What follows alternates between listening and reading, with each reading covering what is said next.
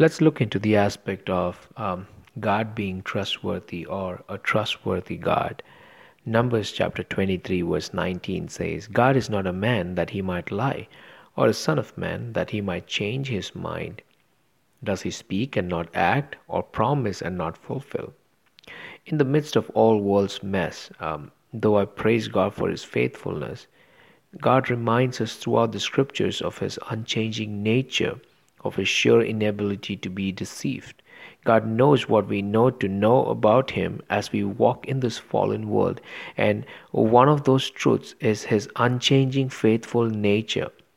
As the book of Numbers says, God is not a man that he might lie, or a son of man that he might change his mind.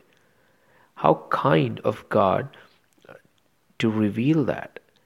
He is not like humans and isn't prone to wandering. He doesn't possess uh, our sinful, fallen nature. He is holy. His character is perfect and true.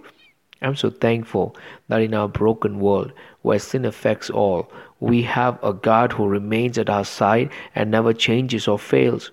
Thus, when the world deals its blows, which is inevitably will, we have a steady hand to hold us.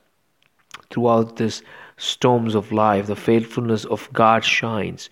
He appears marvelously bright in such dark terrain. As today's main verse says, Does he speak and not act? I am so thankful to God that what he says is true. He doesn't break his promises.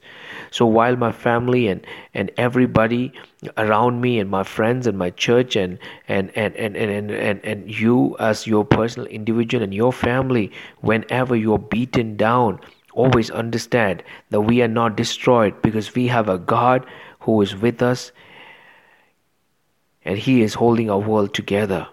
And He is a God who does not fail. God bless you.